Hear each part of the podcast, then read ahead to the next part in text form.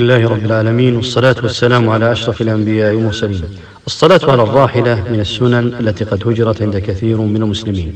إلا من رحم الله وقد ثبت في أحاديث صحيحة أن رسول الله صلى الله عليه وسلم كان يصلي على راحلته حيث توجهت ومن بعده صحابته الكرام.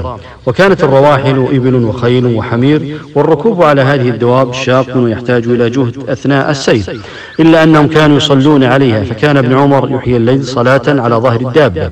أما في هذا العصر مع تقدم وسائل النقل والركوب إلا أنك قل من تجده يصلي فيها.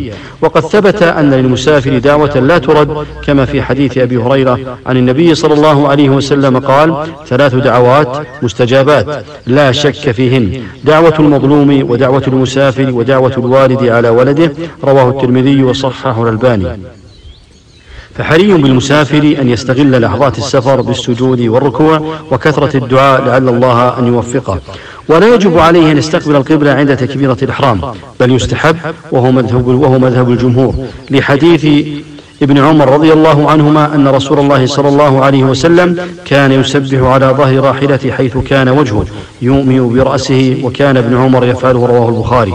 وجمهور العلماء يرون أن الصلاة على الراحلة خاص في السفر أما في الحضر فلا يجوز سواء كانت سيارة أو طائرة أو غيرها خاص في صلاة النافلة فقط.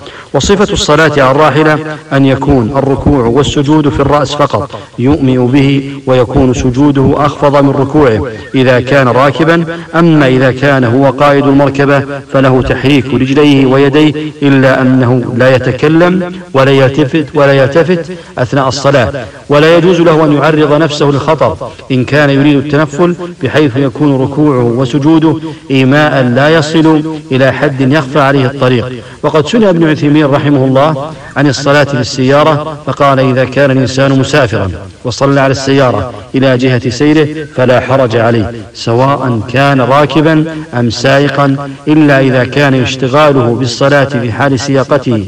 يؤثر يؤثر فإنه يجب عليه تجنب الخطر. أما الفريضة فقد أجمع العلماء أنه لا يجوز أن يصلي أحد فريضة على الراحلة سواء سيارة أو قطار أو طائرة من غير عذر ومن العذر الذي الذي يجيز له إذا كان سيخرج وقت الصلاة المفروضة قبل توقفها وقبل توقفها ولا يمكن ولا يمكنه إيقاف السيارة ونحوها فيلزمه أداء هذه الصلاة على حال سيرها ويلزمه أن يأتي بجميع شروط الصلاة وأركانها واجباتها فإن شق عليه سقط عنه ولا يجوز له تأخيرها عن وقتها ما استطاع ما دام يستطيع أداؤها فيه هذا والله أعلم صلى الله وسلم على أشرف الأنبياء والمرسلين.